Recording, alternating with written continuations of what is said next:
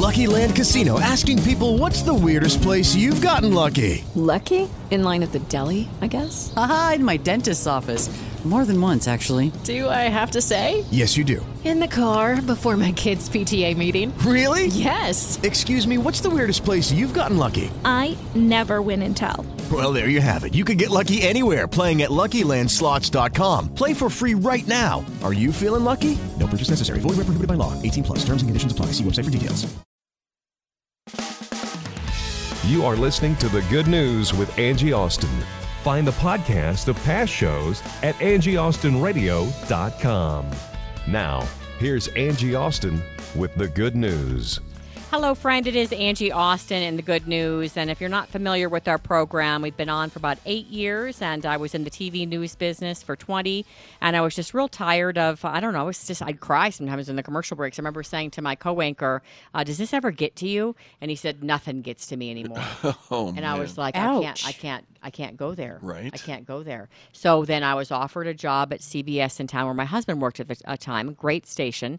And I told him, you know what, I'm going to start a good news radio show and I won't make anything. And he's like, uh, uh, do you think that's really a good idea? And I'm like, well, you know, hopefully God will bless it. And here we are eight years later. And I, I feel it's a ministry. I feel that we've given people hope, that we deliver a message of hope. And Eric, you've been joining us for a couple of months now. And Yeah. I think you were surprised at how hopeful our message was, or pleasantly surprised. You know, uh, th- sometimes you feel like you're only you're you're all out there alone. And uh, for ten years, I had a, a radio show that's you know focused on the good news in business. And so to see what's going on here, uh, it was just like coming home. Well, I uh, I am thrilled to have you all here. Good news, gals. Terry Fisher is here, out and about in the community. I see her at every charity event I go to. And Jennifer Bishop, my longtime uh, friend, uh, she works in the health industry, and producer Dave. And we get together, kind of uh, like having coffee with your friends, sharing good news of the world, and uh, uh, you know, just kind of inspiring each other with that message of hope. Now, I've got two hopeful messages for our, our first segment of the show today. Gwen Rich. Gwen is uh, with the Rich Solution, and her story of hope is amazing. She's like a one woman story of hope, battling cancer and really mentoring others at the same time. Welcome, Gwen. Welcome. Yes, thank you for having me. I'm so blessed to be here. Oh, I'm so excited to get more of your story because I've heard some of it. Gwen and I became acquainted recently because my co host, Michael Pelk, on my other program, has known Gwen and her husband for years. I'm like, well, she's good news. She's got to be on the good news. And then we're going to start the program with a good news story about Trent Shelton. Now, many of these stories don't sound like good news, but it's that turning things around in life and finding the path um, out of the darkness. And in this case, a lot of things were going wrong for this uh, uh, former NFL player. Right, right, and he's uh he he was drafted. He wanted to be an NFL player since he was five. He made it to the NFL. He was traded to three different teams, and and his career was cut very very short. And then uh, personal things. I'll let- He, he'll go into detail about them, but several personal things happened that made him feel like he was hitting rock bottom, and he just turned it around. He made this. He's writing this book now, and he travels around the country teaching people his message of hope. College football star Trent Shelton shining on and off the field. After making it to the NFL and playing for teams like the Colts, Seahawks, and Redskins, Trent found his football dreams were cut short. But despite going through hard times, he learned to overcome the pain and is now a motivational speaker and a YouTube sensation. Former NFL wide receiver Trent Shelton now sharing the life lessons he learned along the way in his new book that comes out tomorrow. It is called The Greatest You, and he joins us right now. Trent, good morning to you. Good Good morning. Thanks for having me on. So you you had the, the world by you know you you were living your dreams. You were in the NFL, and then you got cut by Yeah. a bunch of teams, and then you went as far south as you possibly can. Yeah, I mean, that was my identity. I like to tell people maybe it's not sports for you, maybe it's a relationship or a job. That was my identity since I was five years old. And so when I lost it, I lost my life. I didn't know what I was going to do with my life. And at my rock bottom, two situations happened the birth of my son, which made me really get my life on track, and my college roommate committed suicide. And so seeing one of my best friends, and I was like, I made a promise to him that I would live my life with purpose for the rest of my life. Such a good message because so many athletes, when they get cut or they don't make it to the NFL or whatever it is, that's been their identity their whole life, right? Oh yeah, big time. I mean, that's all that they know. You know, Yeah. they, they say student athlete, but it's not the truth. It's athlete, student at the end of the day. And you know, I never worked a nine to five. So like after that, what do I do with my life? And so many athletes are lost, but I want athletes watching this to know that you have skills and you have talent that you can really transfer it into real life. And you did, but you got to take responsibility. You have a few principles you want us to go over. Don't run from your battles. So. Yeah, you got to face your battles. I mean, I, I love to say you'll never win your war by running from your battles. It's about taking responsibility. So many people live life pointing out and saying it's their fault, it's the NFL's fault, it's my parents' fault. And though that might be true, you're giving that person or that situation power to control your life. When you point the thumb at yourself and say it's on me, you give yourself power to change. And how do you discover your purpose? This is a great question. A lot of people think that purpose is an external thing. I don't believe purpose is an external thing. I believe purpose is an internal gift. I like to say, I am purpose. The world doesn't have your purpose. People say, search for your pur- purpose. Where? The purpose is what you were given at birth. You were created with worth. You were created for purpose. There's 7 billion people. There's only one of you. And when you own that, you can go into any placement, any job, any title, and live your best life. When your life goes south, as yours does, uh, Nat did, naturally you're angry and you're frustrated, and it's easy to be really negative. But you say you got to eliminate that completely. Yeah. How do you do that, though?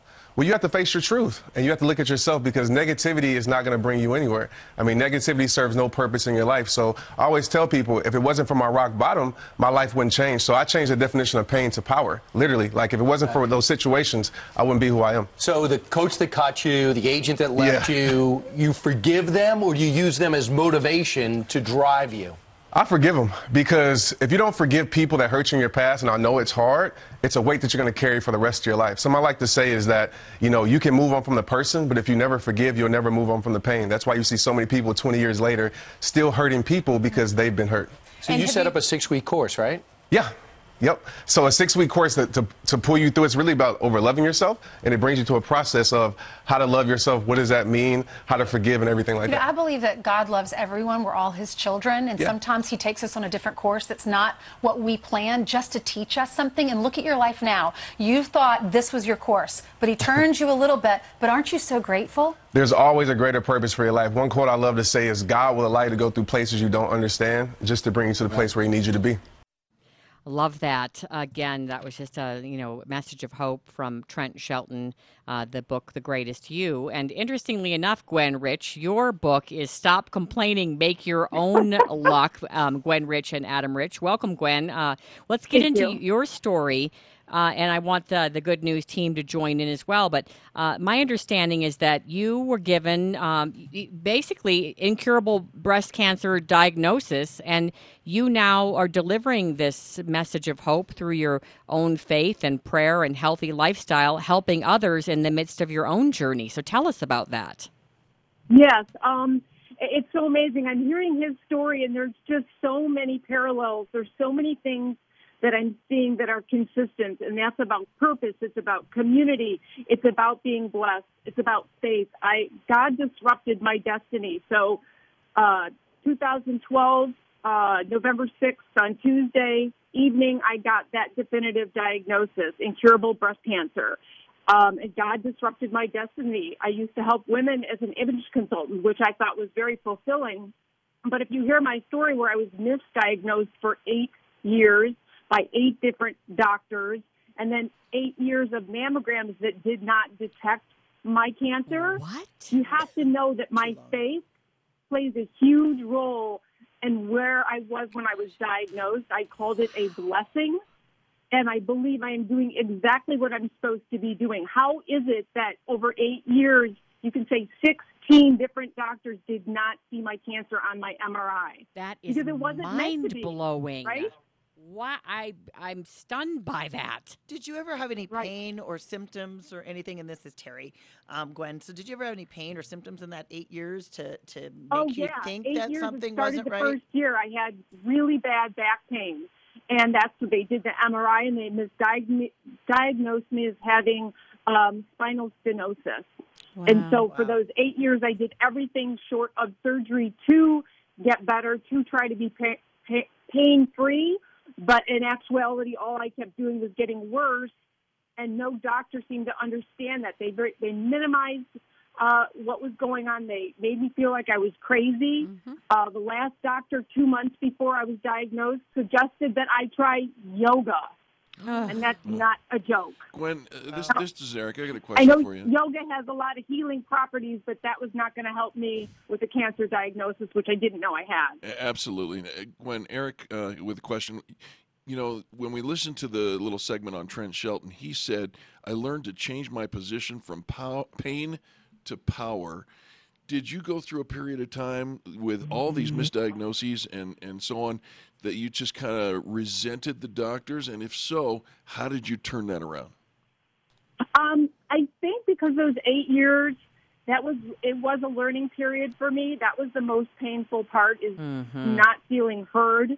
The doctors didn't believe me, um, and I believe again going back to my faith and where I am, where I was at the time, I was okay with my diagnosis. Honestly, I feel that this is where I'm supposed to be and that I have made the choices to move forward, not knowing really what to do, but doing the best of my ability. And one of them, of course, is not to complain, um, which is not really in my playbook. Um, but again, it's where I was. It, faith plays a huge part of that. And I just really felt that my story could really help others. And what I'm doing, this is like groundbreaking um, things that I am doing that can help the next generation. And we need good role models to help the next generation because we are entering a territory.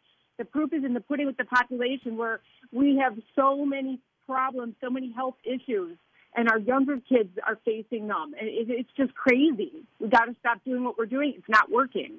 It's not working, so I want to talk about what is working.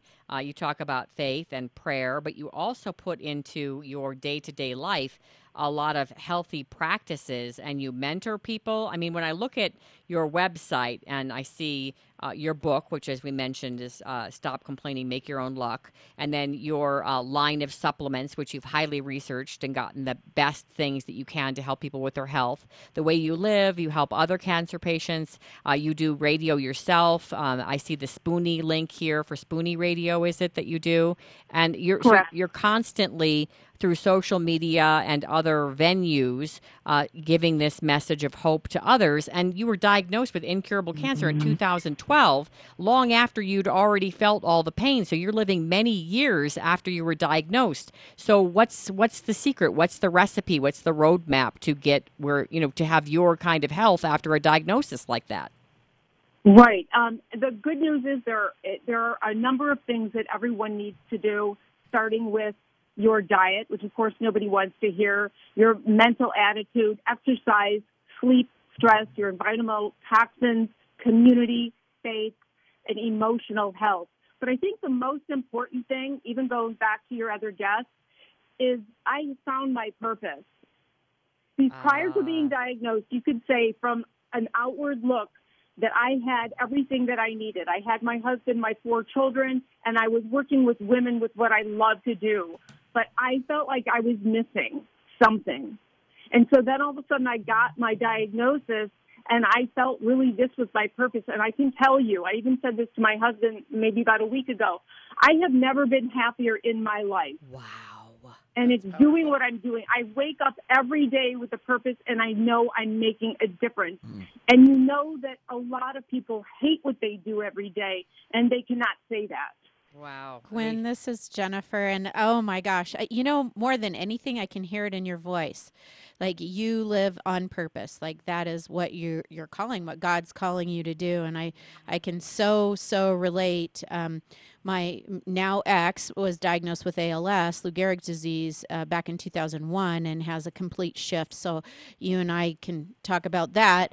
Um, but you know what? It's a mantra. It's a, a you know when once we started a nonprofit and things like that that was the purpose. That's you know if you don't live on purpose that's where you perish. We all perish. So i love what you're doing. I can't wait to get the book and read it. I'm super excited. So thank you. Oh Oh, and hey, amazing. Gwen, while we're talking about, uh, let's mention Gwen's website too, because she set up a code for us too. So, again, we're interviewing Gwen about her story, but if you want to go to therichsolution.com, therichsolution.com, if you check out, you put in my co anchor on the other show, his name is Mike. And so if you put in Mike's name, because you know Angie, Angela, too much, Mike. It's very simple. Mike. How do you spell that? M I K E Mike. Thank you. Yeah, so that's that's the code to get a discount if you want to go on. And there, uh, Gwen's got a purse line. She's got her book. She's got uh, you know the health plan. So okay, so you mentioned all these things: faith and diet, mental uh, attitude, exercise, sleep, stress. You know, a purpose in life, and that now you have a purpose. You got this diagnosis of cancer, incurable breast cancer in 2012, and here you are all these years later saying you've never been happier. Well, how did you get there? Well, the first thing I did the first day uh, I found out about my diagnosis, I told my doctor, okay, I'm cutting out sugar from this day forward. Now, prior to this, I had already removed gluten and dairy, um, and this was because of my years of research because I had a couple kids with health issues. So I found out about that is something that you should remove from your diet if you want to have optimal health. So for me to remove sugar, that was probably the hardest, but not a big deal knowing that the sugar, which is glucose, feeds right into the cancer. So that was the yes, first step. Yes. First okay. step of many. Okay. First Yeah. step: get rid of sugar because that feeds right into the cancer. But it certainly also feeds inflammation in your body, which is not healthy for anyone. So yes, it's hard to cut out. But there are. Do you? I, and just uh, for my own selfish reasons, you know, I just made something yesterday with um, a maple syrup. Do you use other forms of sugar, or is that not? Uh, is it like anything sweet? Yeah, I actually don't. But if you're going to, maple syrup in small doses is fine. Um, you can use molasses in small doses, as well as you know, if you want to sweeten something like your coffee, you can do organic stevia. But again, small doses because something like stevia is actually so concentrated, it's not a one for one. Okay. So, yeah. But Okay. here's what I do. So when I work with people, whether it's in a webinar setting or one on one, I always have them make a list of what are some of the changes that you're struggling with? What are some of the changes that you think you need to make? And then number one, them, one, two, however many you have, one being the easiest. And then start today. I don't care what it is. No more excuses because that's the one thing I learned. Don't put off tomorrow what you can do today. I can't do that. I don't have the luxury. I don't know how much time I have left. But what can you do today? So, for example, any of you there, what is something that you're struggling with that's easy that you need to work on? Give me an example. Well, I need to drink more water, and I know Eric. Eric's in a. Oh, in a oh, I, we don't have time for that. No, we don't have. He's in a weight. He's in. He's in a health journey, and he's losing weight. Well, you know, it, we- Yes. it's true. That's And- great. But Gwen, here's the thing: you just said, you know, you don't know how much time you have left. And I read a statistic in yesterday's newspaper that says one out of every one dies. Yeah. So none of us Nobody know how knows. much time we have. So we should all be, No you know, excuses. honoring this body, this temple that we have, right? Do you have any like big plans to do like something on a bucket list that's important for you during your journey right now? No, because to me that's not important. The, the other thing is when you go through something like this, you have to find out what your why is. And so after I was diagnosed, my why, I mean, why would I want to continue? Why would I want to fight something that I know is inevitable? And that's because I have four children and a husband, and I want to see my kids go through those normal life cycle events. I want to see them finish college. I want to see them get married, have kids, go to the weddings, everything that people take for granted, even the everyday mundane things. I don't want my parents to have to uh, bury their daughter. And so these Yeah. things and having a purpose, I didn't want to leave this earth not leaving something. That was really important. So again, it goes back to purpose. But what is your why? So everyone needs to figure that out so Right. that when you try to make those changes and you struggle, you go back to your why.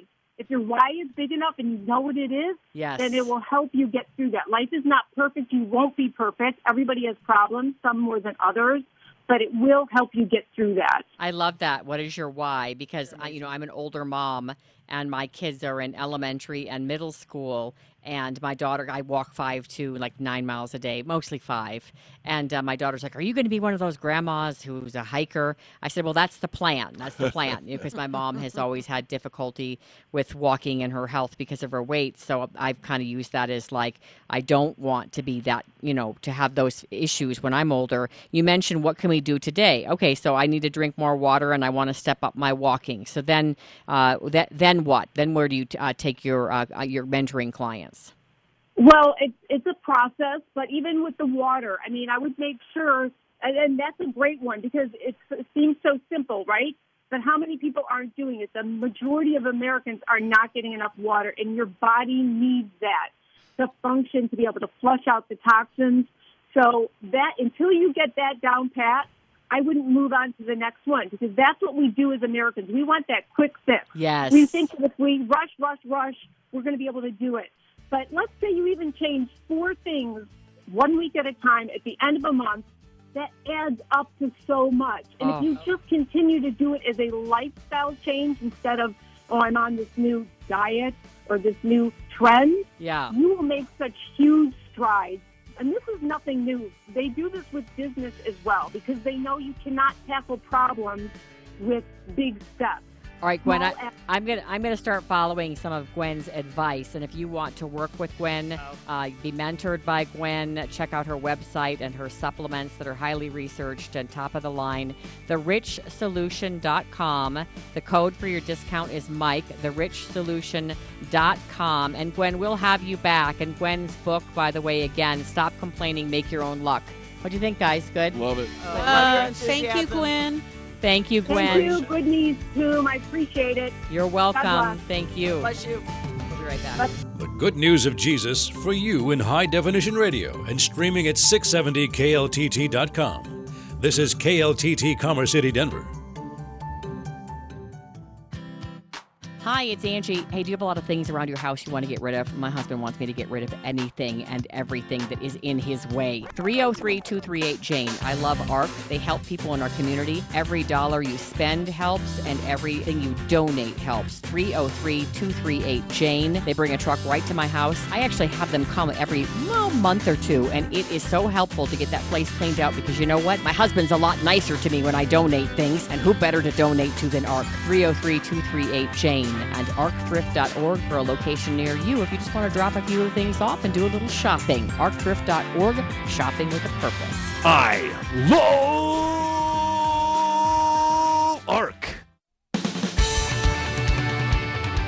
Well, hello, hello, hello, friends. Welcome back to the good news. This is producer Dave, and I'm here with my next installment in my wonderful author interview series that I've been doing. Um, it's been a little bit, but um, luckily this is this is actually pretty cool because this is my first part two. Uh, I've spoke with this author Michael Grady uh, a few months back about his book making god part of uh, making god part of your family. Um, and he he gave us some really good insight about ways that you can incorporate god in, into your everyday life in your family. And and he also kind of talked about what's going on in america as far as who's reading the bible and why so few people are reading the bible now despite the fact that they all think that it is still important to learn the lessons in the bible. But today we're going to be talking to michael grady about part two of making God part of your family. And I'm really excited to talk about this because this delves a little bit deeper into it. And uh, it, it kind of talks about this whole phenomenon about how even though it there's it's kind of split, even though people are uh, still think the Bible is important to themselves, they're not reading it. And then the other side, there's a lot of people who just look at the Bible as like um, this series of maybe parables and stories that don't really have things to do with their life. And this book is going to delve into that. And Michael Grady is now here to talk to us about his book and how we can kind of fix some of these problems. Hello, how are you today, Michael? Good day. Uh, uh, nice to speak to you again. I look forward to it. Great, yeah, Uh, it's great a- to have you on the show. Subject for me. It sure is. It sure is. And so, why don't you tell us a little bit about that? So, um, you say in your book that people still believe the Bible is important, but they're not reading it. Can you kind of delve us into that a little bit? And what is that about? Yeah, I, I believe that they think it's important. Uh, you go to Sunday school class and they talk about it, but when it gets down to it, everybody's distracted. There are too many things going on in today's world. But when I've had the consistent uh, thought from everybody is that it's too hard to understand, it's boring, and the Old Testament's not relevant. And I just believe that that's where I'm trying to change that concept with my book to help people bring the Bible into them and a little easier to understand, uh, make it more engaging so they don't say that it's boring. And then there's so many things that are relevant, both to our daily lives and to our eternity, that are pointed out even in these Old Testament scriptures. As you mentioned, people do call them parables, but the parables is the way Jesus taught.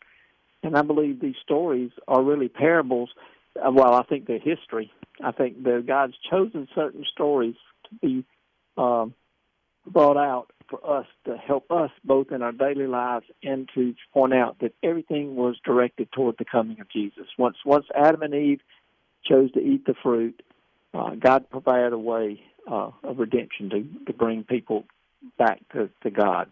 And we need that. And each of those stories point out both the good things they do and the bad things they do, point us to how uh, we can change that in our daily lives and how we can look to Jesus for our, our final victory. So, And you think that within that relevance, within our daily lives, you know, because it is kind of difficult to understand. It's kind of difficult to see how the teachings in the Bibles can play a part in our daily lives every day. And you think that's what that relevance there, you can not only help Oh, us make that connection, but that's why the Bible's more than just stories.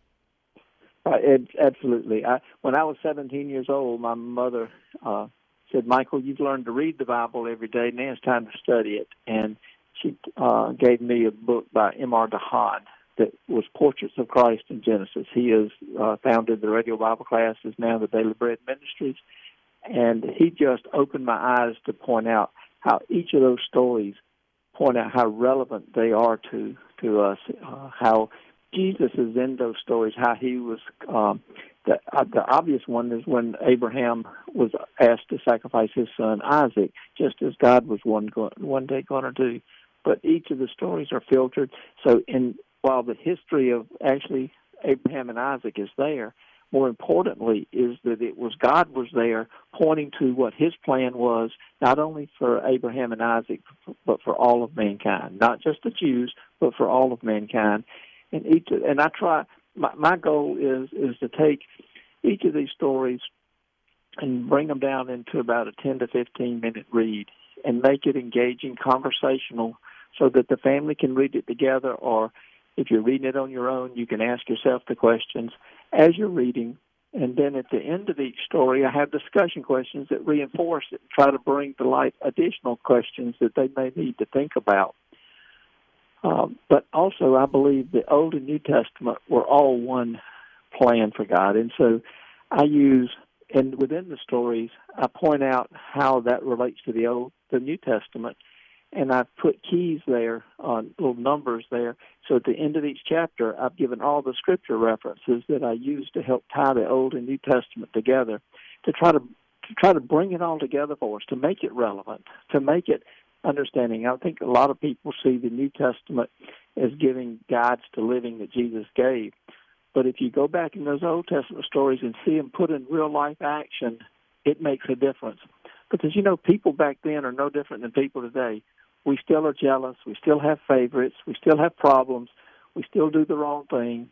And this helps us to understand better how to live the life uh, here on earth. And that's that's what I've continued with my volume two. Uh, I love that. I love that volume idea that that we, we tend to forget that we're not just still humans and that we still have we're still fallible and we still have all these and we're still sinners and we still have all these problems and we you know we jealous and greedy and like you said we have all those things and we tend to feel like and I've, I I think that the, a lot of these stories especially particularly like you said the Old Testament stories can really help us connect that you know there is still a, that connection that we're still the same people and I love that idea. I, and the, the, I also love that um, you use the sh- how you take the stories and kind of compact them and make them easy, and that's like a really good way to help communicate the relevancy to even children. Absolutely, I, that that's kind of one of my hooks in in the story we may have talked about last time is that I wrote it on an adult level because the adults don't know the Bible either, and they need to know it. Right. And I wanted it for them, but I know that uh, an eight to twelve year old uh, can understand it, but it takes the parents to read it to them and talk to them about it, which is my hook. Um, I know they can because I've been teaching eight to twelve year olds for thirty five years and adults. So I know an eight to twelve year old can understand it if you take the time to go over it with them, which I think means you're spending time together with the family and important time and maybe even anticipating problems that may come up and maybe haven't come up. Sometimes there may be problems that they know are problems in the family right then. But it may even be better if you've addressed the problem before it happens, and then when it comes up, you, you know better how to, to deal with it with the family. And and I just uh, so that you're getting a chance to get to know each other better, spend time together, but also getting to know God's Word together. And I really think that would change America. And if that that concept would come through, that people would start reading the Bible together. That's great. Sometimes and I, help. I also think uh, that was going to be my next question. Great segue. I was going to say, what are some of the things that your own children and the only children that you have taught? Uh, what are some things that you have noticed uh, from the process of studying the Bible together that maybe is different from studying on your own? It is. I, I, I'm a little bit older than and have grandchildren, and I was writing this book, uh, and some of it with different ages of my grandchildren, and it's been a wonderful experience to be able, with the Bible reading, each story is about 10 to 15 minutes, but if you talk it, it's 30 to 45 minutes. That's what I did with my 9 to 11, when she was 9, all the way to 11 year old, when I was writing the first volume. Uh, and now with my 8 and 12 year old grandchildren, I'm reading with them. It gives us a chance just to connect and me to give a chance to bring up subjects that you do, that you wouldn't normally be able to bring up, but the story naturally brings it up. So you're able to to share it. I'll give you one instance that I thought was tremendous, and I actually used it in my second volume as a personal experience. That my granddaughter, um, it was the last story in volume one that she and I were reading it together, and I asked her to read it for the first time. I read all the rest of it. She was about 11 years old. I said, "Will you read it?" And she was reading uh, the story where Moses was meek, and I was explaining that the definition of meek is not weakness like the world thinks, but it's being disciplined under God's control. And when I brought up the subject about being under God's control, she said, "Papa, that's scary." Wow, what a what a revelation for an 11 year old to understand it is scary to give somebody else control of your life. And I think that's why we have a hard time doing it. But it gave me a wonderful opportunity to discuss that with her. She's still she's 16 years old this month, and she still hasn't come to that conclusion. She's willing to turn it over to God, Yeah. but I can't.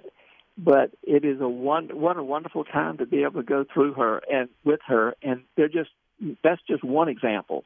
That's a great of, story. of how it, how you can begin to uh, discuss it together. Right, right. That's a great story. So this is producer Dave. You're listening to the Good News with Angie Austin. I'm here uh, in my next installment of my author interview series. I'm sitting with uh, Michael.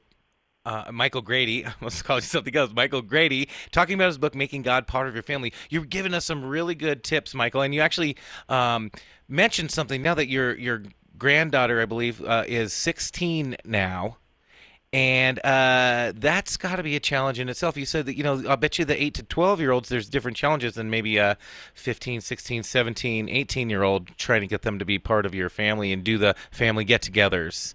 Um, would, any advice on how to get that, them inspired and maybe excited for that? It, that is probably the most difficult task. But if you ever get them to read it and get interested in it, it's amazing how they they have. I, that was my biggest surprise. Actually, 18 to to 25 year olds were reading it and saying, "Finally, I get what the Old Testament's about." But getting them to read is difficult. What I like to do is, you have younger children in the family, is let the teenagers read it to the and try to explain it to the younger child. Try to get them engaged. Sometimes I think you might. Uh, That's a good idea. see if they'll read it on their own and then bring together around the supper table to or or in the car together just to bring up the subject and bring up questions that that you have i think you have to pre-plan it better with teenagers 8 to 12 boy if you read to them i just think they'd love that and Right. but a, a 15 16 year old they don't have time for you Yeah, they and don't- so i think you have to.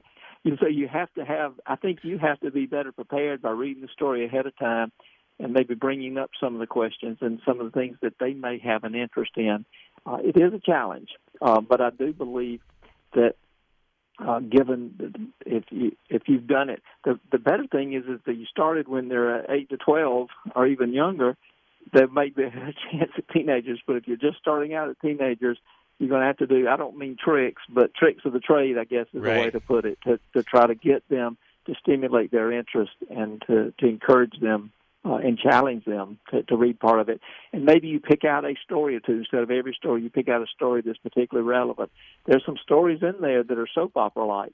Right. teenagers might like that. But you got to Uh, do your God- homework first before you give them Yes, homework because otherwise they're going to be able to co- put, hold your feet to the fire there because t- teenagers sir. are I- great at I- that.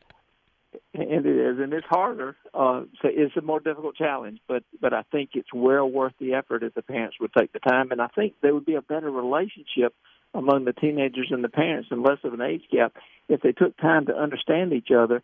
And I think some of these stories are, are, are really would be helpful. I think Joseph, the coat of many colors, is a wonderful example of how brothers can't get along Right, and right, how right. and and how God teaches us how not to react and how to react in that story. Uh, it, it's just amazing how um, Joseph may have been a little bit haughty at first, but uh, he got humbled pretty fast when he was a slave. Right. So and speaking he of didn't argue or complain. So speaking of, uh, of specific examples like uh, the coat of many colors, um, there's a lot of critics these days to the Bible, and a lot of people saying that it's not reliable, or it's not accurate, or it's not true, or it's not relevant. And then there's also people who maybe have never been to church and don't really understand or think that it's outdated or something. How can you use? I mean, that's kind of one thing that you do really, really well in the book is kind of use specific stories like that to kind of uh, dissuade or even you know um, change the opinion of people who never would have considered it before. You know, there are a couple of things that in the Bible that I can't explain and why it seems to be inconsistent. But I found over the years, the more I look and more I read, the more consistent it is. It's amazing how many things tie together. Uh, I love the story of the Passover because that was an event God had to allow the people to leave slavery out of Egypt. Uh, but at the same time, it was predicting uh, the, the that Jesus was one day going to die on the cross for us. I mean, this angel of death that comes through the town, and the only way you are saved is having the blood of the lamb uh, on your doorpost. And isn't that a beautiful picture of if the angel of death will pass over us if we've accepted the blood of the lamb, Jesus, not the lamb, but Jesus is portrayed as the lamb. And God goes into such depth to be able to explain that in that uh, when they given those uh, procedures of how to go about that night, they were told to sacrifice the lamb, but they weren't supposed to break any bones and of that lamb. And was isn't that amazing? Fifteen hundred years later, on the cross, Jesus' bones were not broken to fulfill that prophecy. Jesus wasn't in control of that. He could have made that one up. It was the Romans who decided not to break his bones, not Jesus. But that was God telling us. And when those things come alive, it was we we absolutely know that Moses wrote that many, many, many, many years before that prophecy came true. And that's just one of so many that point us to say, wow, this couldn't have been just made up. This had to be something that was real. Uh, and and I I think it helps it become alive, and that's what I try to do. I think that's my goal is to is to show people to point that out because sometimes you don't have that ability to do that. When you're reading in the story of Abraham, Abraham's uh, God tells Abraham to go to the land of Moriah. Well, that doesn't mean anything to us, but I can help point out that when uh, Solomon was building the temple, he taught he said the land of Moriah was Jerusalem. Isn't that wonderful? You don't read that the first time out, but God told Abraham to go three day travel from where he lived to a place called Jerusalem, where Jesus would, where he was going to offer his son Isaac on the cross. That's 20 incredible. 2,000 years later. It's funny because I've always said people say there's inconsistencies in the Bible. I always say, well, it's written by many different people over a span of a long time. It was been edited several times, and so there's bound to, like things like that to happen. But that's crazy that the more you read it, the more you study, the more there aren't any of those inconsistencies. They all keep showing back up and tying back in, and everything was there for a reason. Like it. is. Go, oh, please Go go, ahead, I'm sorry. Yeah. Well, I was just going to say, and it's interesting. Uh, at volume two is now out. Um, it'll be in the bookstores uh, this um, this summer. You can get it on my website, which is michaelgrady.org. You can buy it there. I do have the books, but in volume one or volume two. But it's interesting when I was writing volume two and giving it through and asking some some of my Bible study to give me test responses to it, and some of my 20 year olds that had commented favorably on the first book, they said, Michael, do you realize how much deeper volume two is? And I had, from my perspective, I had just used the same concept is let's tell the story, point out how relevant it is, and make it engaging and, and easier to understand. I didn't realize it was more difficult until I started thinking about it. And the stories are more difficult, and that's God's plan. Right, as we right. grow in Christ, as we grow through the study of Word, if you start with Genesis and you go, they do get more difficult. They do get more difficult circumstances, and so we need them. Right. And I thought that was pretty pretty interesting how how that came about. Uh, it was God that designed that rather than me. Right, exactly. Well, I'm thankful that God is working through you to help the Bible more accessible to everybody, to show us all new ways to incorporate our family and the Bible all together and do it all together as a family, and that really helps. We've been talking to Michael Grady about making God a part of your family. Go get it. It's on Amazon. It's at his website. Thank you, Michael, for being here again. We'll talk to you again soon. Thank you. Thanks so much. YMCA of the Rockies in Estes Park is an ideal family vacation. Come visit and be inspired by our surroundings. At YMCA of the Rockies, you can fill your days and nights with our fun, family friendly programs and activities. This summer, YMCA has tons of fun and excitement planned for your family, and soon you can bring the entire family when we introduce our new dog park and dog friendly activities. Whether you are looking for a harrowing adventure or just a relaxing stroll near Rocky Mountain National Park, YMCA can set you on your way. YMCA of the Rockies is the ideal family vacation located in a stunning environment that helps build healthy minds, bodies, and spirits for all. At the YMCA of the Rockies, we love to provide real bonding experiences for families of all sizes. Go to ymcarockies.org.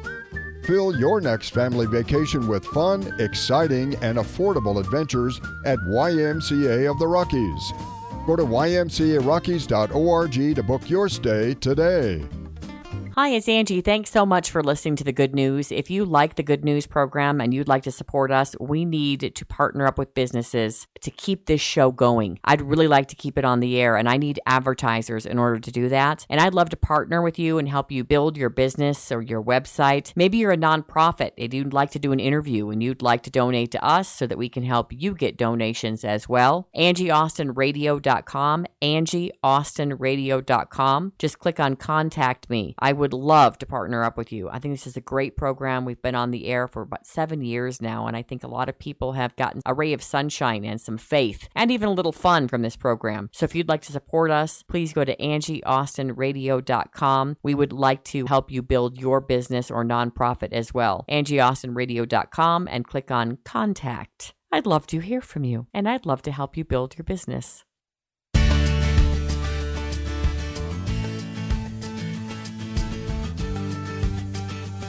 Hello, hello. This is producer Dave. Thank you. Welcome back to the Good News with Angie Austin. And um, today I want to talk to you. Uh, so we have a very special friend that's been on the show a lot lately, and it's so cool having him on here. It's nice to have him on my side a little bit because I'm if you can get a little outnumbered here.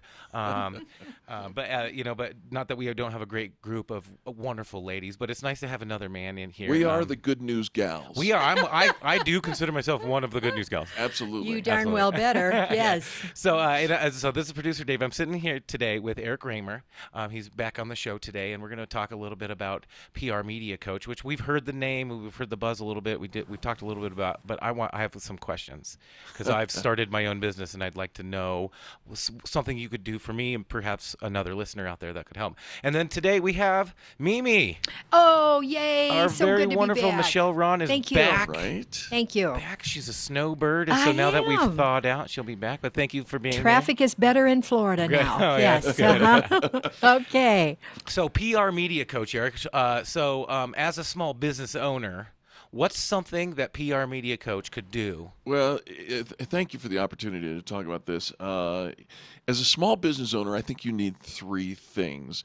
And I've spent the last 10 years, 11 years now, uh, sharing with entrepreneurs, small business owners, solopreneurs, and helping them accelerate their growth because that's what they're really after. They're, they're, they're looking to accelerate, right, to get to whatever they call the, the, the finish line faster. You need three things. The first thing is you need consistent content, right? People need to, uh, to, to put out content that establishes you as the expert in your arena. Doesn't mean you're the best, doesn't mean you're the only. You don't have to be the best. You don't have to be the So- only. You have to be their favorite. Are you kind of saying too, like, let's say I'm a plumber. Yeah. Do I need a really strong media presence in order to be the best plumber? Even though, I- even though I'm really am the best plumber. All you have to do to answer that question is listen to the radio or turn on the television and see do plumbers advertise? Hmm. They do. They do. Yeah, absolutely. So the answer is yes, you do need media. Content is critical, but it's content that establishes you first first tip of mind, right? The uh, tip of tongue, top of mind, first one they think of when the the audience needs something. Second of all, you need you're, you're probably going to need some design, right? You probably need somebody to come in and say. So you do all that. Uh, I do. I create uh, a website for you, or some multiple websites for you. I create uh, the the back end uh, so that you can get in and, and take care of your own business on your own terms.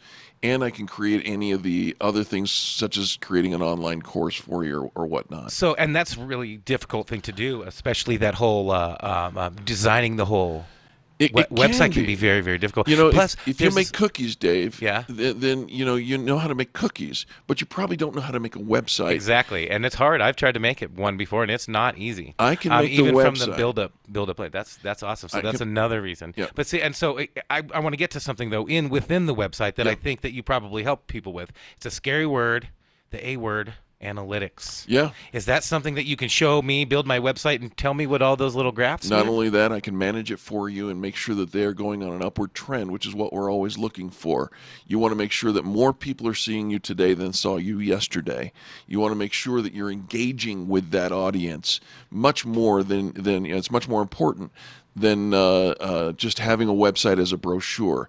You know, if you build it, they won't come because you could be the best at what you do, and if you don't, uh, if nobody knows about you, they won't come. Which leads me to the third thing that you absolutely need, and that is results. And that's the thing that, that separates the men from the boys. I, I don't mean to be disrespectful to anybody out there who's who's saying, you know, look, buy my stuff. I'm not saying buy my stuff. I'm saying you want results, and I know how to get them. I've been doing it for 11 years. That's Great. awesome. Yes, and Great. I mean, I I believe you, and I think that's something that people really need to pay attention to. Is that Eric does stuff for your business that not only you don't understand and don't know how to do, but he understands better than most. Absolutely. And it's stuff that he can use, tools that you can use that you that are you already have, that you n- can learn how to use. That Eric can show you how to make your business better. You know, you're great at what you do. Now let's tell everybody else. Exactly. That's great advice. PRMediaCoach.com. Thank you. Thank you. Yes, prmediacoach.com. If you ever have any questions about anybody on the show, or if you want to talk to me, or if you want to reach out to Angie or any of the good news gals, please just go to uh, angieaustinradio.com and reach out to us there. Thank you. Thank you so much, and we'll see you next time. Thanks for listening to The Good News with Angie Austin. Find the podcast of past shows at angieaustinradio.com. Hello, it is Ryan, and we could all use an extra bright spot in our day, couldn't we? Just to make up for things like sitting in traffic, doing the dishes, counting your steps, you know, all the mundane stuff. That is why I'm such a big fan of Chumba Casino. Chumba Casino has all your favorite social casino style games that you can play for free anytime, anywhere with daily bonuses. That should brighten your day a little. Actually, a lot. So sign up now at chumbacasino.com. That's chumbacasino.com. No purchase necessary. Group. Void were prohibited by law. See terms and conditions. 18 plus.